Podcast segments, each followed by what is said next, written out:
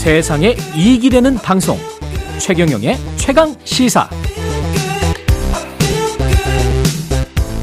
네, 국가인권위원회가 일제 강제 동원 피해자인 양금덕 할머니를 어, 국민훈장 수상자로 추천을 했는데요. 외교부의 제동으로 부산됐습니다. 일본 눈치 보기 아니냐 이런 비판이 제기되고 있고요. 강제동원 피해자 손해배상 소송 대리인입니다. 임재성 변호사 전화로 연결돼 있습니다. 안녕하세요, 변호사님. 예, 안녕하세요. 예. 이번에 원래 이제 국민훈장 모란장 수상자로 추천이 됐습니다. 국가인권위회로부터 양금덕 할머니. 이분이 어떤 분인지 간단히 좀 소개를 먼저 해 주십시오. 어, 양금덕 할머니는 이 강제동원 문제의 좀 상징과도 같은 분이신데요. 그 13세 나이에 일본 나고야 미쯔비시 중공업으로 강제동원 되셨고 그 피해에 대해 1992년부터 일본에서 소송을 시작하셨습니다. 또 아. 일본에서 그 소송이 모두 패소하자 다시 한국에서 소송을 시작하셔서 2018년에 대법원에서 일본 기업을 상대로 한 승소 판결을 좀 이끌어내신 분입니다. 그리고 그 판결 이후에도 고령의 나이에 일본에 직접 방문하셔서 여러 차례 항의도 하시고 미쯔비 중공 관계자들과 또 직접 면담도 하시고 또 최근에는 박진 외교부 장관도 그러한 활동들에 대해서 정확하게 인지하고 있기 때문에 예. 어그 양근덕 할머니 자택에 직접 방문하셔서 양근덕 할머니와 직접 면담하고 또 앞으로 잘 모시겠다 이런 표현까지 했던 이 운동에 보면 30년간의 좀 상징가도 같은 분이시죠. 그러네요. 이 관련 영화들 봤던 것 같은데 그런 관련 영화의 모티브가 된 인물이군요. 이분이. 예, 맞습니다. 예. 근데 국민 훈장이 국무회의에서 이제 수상이 최종 확정되는 거는 맞는데 그 지금 말씀하셨던 외교부가 사전 협의가 필요한 사안이다 그러면서 제동을 걸었다는 거는 박진 외교부 장관도 이미 이 사안은 다 잘 알고 있는데 어떤 사전 협의를 이야기했던 것일까요? 이게 외교부가 협의가 필요하다고 얘기는 하면서요. 예. 정작 이제 그 어떤 협의가 필요한 거냐? 만약에 협의가 되면 외교부가 어떤 입장을 낼 거냐라고 물어보면 거기에 대해서는 전혀 밝히지 않고 있습니다. 아 그래요? 외교부가 바쁜 부서인데 네. 그리고 바쁜 외교부가 다른 부처의 상훈에 대해서 모두 의견을 내지는 않을 겁니다. 그렇죠. 그러니까 본인들이 보기에 분명 네. 뭐이 절차에 문제가 있거나 아니면 이 안건에 본인들이 의견이 낼 것이 있거나 뭐 수정이 필요하다 이렇게 생각하는 부분들에 대해서 외교부가 의견을 낼 건데 네. 정작 당신들의 의견이 뭐냐 당신들이 협의가 이루어졌을 때 내 어, 입장이 뭐냐라고 물어보면 그건 노코멘트라고만 일관되게 얘기하고 있습니다. 그러면 국가인권위가 추천한 걸 외교부가 막았다. 근데 외교부는 관련해서 노코멘트를 한다.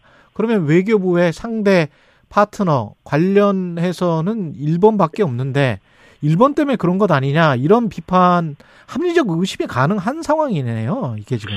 예, 뭐 외교부가 밝히진 않고 있으니까 여기서부터 예. 뭐 해석의 영역일 수밖에 없는데요. 예. 뭐 강제동원 문제를 활동해온 저희 입장에서 봤을 땐 지금 시점에서 어쨌든 대통령이 한일 관계에 대한 강력한 드라이브를 걸고 있는 지금 시점에서 그 대통령이 일본을 향해서 30년간 싸운 피해자들에게 상을 주면 일본이 불편해할까봐 또 현재 논의되고 있는 한일 간의 뭐 정상 간 여러 합의들에 대한 지금 뭐 아마 사전 논의들이 이루어지고 있는 걸로 알고 있는데 예. 그런 협의에 변수가 생길까봐 외교부가 이 절차를 좀 보류해 달라라고 하거나 아니면 서운 대상을 좀 바꿔달라라고 하는 의견을 내려고 했던 것이 아닐까라고 좀 추측 추정을 해볼 수 있을 것 같습니다. 이게 뭐 내정 간섭은 뭐 일본에서 요구한 거는 아닐 테고 내정 간섭은 아닐 텐데 이거는 그렇게 되면 지나친 자기 검열 아닙니까? 우리가 일본과의 뭐, 관계 때문에 우리 내정이잖아요. 우리가 우리 국민에게 국민훈장 주는 건데 그걸 왜 일본 눈치를 봐야 되죠? 어, 이제 제가 뭐 예. 해석의 예. 영역이라고 말씀드렸지만 만약에 예. 그런 해석의 영역에 따라서 외교부가 움직였다고 가정을 한다면 예. 어, 이건 알아서 기는 거죠. 알아서 기는 것이다. 만약에 그래 그랬었다면 아니 국가인권위원회 독립기구입니다. 예. 국가인권위원회가 20년 동안 대한민국 인권상 계속 어, 수여해 왔고 예. 외부의 심사 절차 거쳐서 30년간의 인권운동에 대한 경력을 판단해서 공모에 올렸으면 이거는 결격 사항이 없는 한 사실 통과가 되는 게 원칙입니다. 그렇죠. 각 부처만의 독립성이 있고 또 그 내부에 심사를 거친 거기 때문에 네. 외교부가 지금 사전 협의가 필요하다고 얘기하는 건 결격 사유가 있다라고 근데 외교부 스스로도 결격 사유가 있다고 얘기할 수 없는 게 이미 장관이 만나서 잘 모시겠다라고 얘기했던 정도의 활동이 있으신 분인데 네. 예 뭐 일본의 눈치를 봤다 혹은 일본이 불편할까봐라고밖에 해석할 수 없겠죠. 이게 지금 과거에도 이런 사례가 혹시 있었습니까? 국가인권위가 추천했는데 못 받게 된 사례가? 어, 저도 지금 이 이슈가 만들어지고 난 이후에 예. 확인을 해봤는데요. 이게 국가인권위원회가 만들어진 게 2000년대 초반입니다. 그래서 음. 20년간 이 대한민국 인권상 시상 절차가 있었고 이러한 경우는 거의 없었는데 어, 딱 한 번 좀 갈등이 있었던 적은 있었다고 합니다. 그게 언제냐면 예. 이명박 정권이 출범한 이후에 당시에 이 국가인권위원장이 안경환 위원장이셨습니다. 아, 예. 그때는 이제 국가인권위원장과 대통령 사이에서 좀 갈등이 있어서 결국 안경환 위원장이 중도 사퇴를 했던 음. 어, 상황이었었는데 그때는 국가인권위원회의 인권상 추천이 대통령의 결정이 쉽게 좀 이루어지지 않았던 그 한 번의 긴장이 있었고 그 이것 외에는 수상자를 두고서 이렇게 뭐 사전 협의에 대해서 논란이 있어서 제때 시상을 하지 못했던 경우는 없었다고 합니다. 그 국가인권위 추천 과정에서 할머니께 말씀을 분명히 드렸을 것 같거든요. 추천이 확정이 됐기 때문에. 그러면 할머니 측에서는 이 사실을 알고 있습니까? 지금? 어, 당연히 뭐 그 시상하신다는 이야기 알고 있었고요. 예.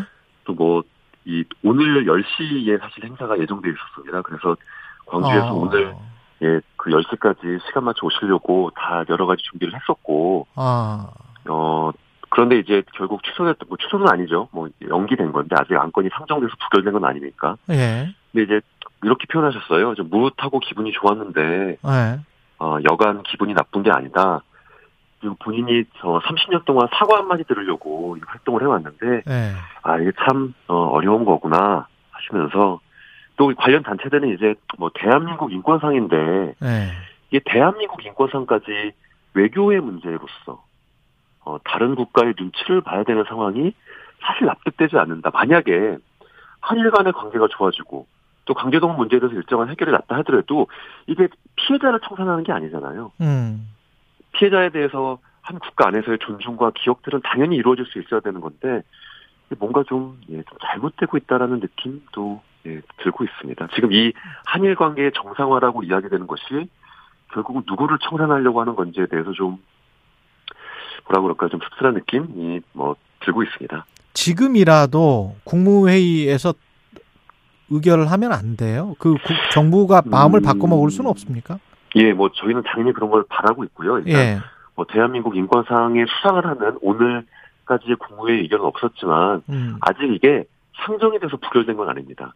지금 아. 외교부가 절차적으로 예. 협의가 필요하다라고 제동을 걸어서 상정 자체가 안 된 거기 때문에 음. 뭐 다음 주에도 다다음 주에도 국무회의 어, 안건으로 상정이 돼서 음. 예, 의결하고 대통령이 결정하면 이 상원 절차, 그러니까 양금덕 할머니에게 상훈을 주는 절차는 아직 살아있는 건 사실입니다. 예. 좀 생각을 다시 해보셨으면 좋을 것 같고요. 일제 강점기 강제동원 배상 문제 관련해서는 지금 상황이 어떤 겁니까? 음, 이번 정부의 거의 최우선 외교 사안이 돼서요. 예. 어, 일본과의 좀 강력한 협의가 이루어지고 있는데 음. 그동안 이 문제가 좀 빡빡하게 막혀 있었던 이유가 일본의 성의 있는 호응이 전혀 없었다. 최소한 일본의 사과나 그렇죠. 일본 피고 기업, 가해 기업의 어, 배상금의 참여 이런 것들에 대한 요구가 있었는데 그런 예. 것들에 대해서 일본 입장이 전혀 바뀌지 않았기 때문에 이 문제가 계속 팽팽한 대립을 달렸는데 음. 지금 외교부 입장은 어, 그러한 일본의 성의 있는 호응이 없다 하더라도 해결하자. 어. 그리고 그러한 일본의 성의 있는 호응이 없을 때 피해자들이 반대할 거가 분명 하지 않겠습니까? 예. 저희들이 계속 요구했던 것들이 있고 예. 또 판결에서 승소도 한 상황이기 때문에 예. 근데 지금 외교부는 피해자의 동의가 없이도 이 문제를 해결할 방안들을 좀 고민하고 있습니다. 외교부는 예. 예. 그러면 지금 절대 원칙이 일본의 사과와 일부라도 기업이 전범 기업들이 배상을 하는 것 이게 원칙인 거죠? 사실 뭐 절대 원칙이라고 말씀해 주셨는데요. 예. 지금 피해자들은 일본 기업을 상대로 소송을 해서 승소한 사람들입니다. 어. 그러니까 판결에서 이긴 사람들이 판결에서 진 일본 기업이 도저히 날 판결을 이행하지 못하겠다. 아. 그리고 일본 정부까지도 일본 기업이 판결 이행하지 못하게 한국 정부가 방법을 만들어 달라라고 하는 상황에선 그렇죠. 피해자들이 양보하는 거잖아요. 판결에 이긴 사람이 판결의 이행이 불가하다라고 양국 정부가 이야기하니까 어. 그렇다면 최소한 사과 그리고 제3자가 돈을 만든다 하더라도 그 돈에 일본 기업에 단돈 100원이라도 참여를 좀 해달라. 이게 내가 10년간 20년간 쌓아온 판결이 무효화되는 상황에서 그래도 그러네. 내가 어, 양보할 수 있는 최소한 마지노선 아니냐라고 얘기하고 있는데 예, 일본은 그것도 힘들다. 한국 정부는 일본이 그것도 힘들다면 다른 방식을 고안해 보겠다라고 하고 있는 상황인 거죠. 그러니까 대법원 판결이 났고 우리 대법원에서 그렇게 원칙을 세웠는데 그 원칙에서 우리 입장이 많이 물러난 거네요. 예, 그렇죠. 많이 물러났음에도 불구하고 일본이 그것을 지키지 않음으로 해서 계속 지금 협상이 타결되지 않는 그런 상황이네요. 예, 그런데 지금 지금 정부에서 양국 간의 관계는 어떻게든 신속하게 이 문제를 해결한다. 해결하겠다. 예, 그리고 그 해결은 사실 피해자들의 동의 없이 피해자들의 판결을 사실상 무효화시킬 수 있는 방법을 음. 고안하고 있는 겁니다. 알겠습니다. 상황 이해했습니다. 지금까지 일제 강점기 강제 동원 피해자 손해배상 소송 대리인인 임재성 변호사였습니다. 고맙습니다. 예, 감사합니다. 예, 12월 9일 금요일 KBS 1라디오 최경영의 최강시사였고요. 다음 주 월요일 아침 7시 20분에 다시 돌아오겠습니다. 감사합니다.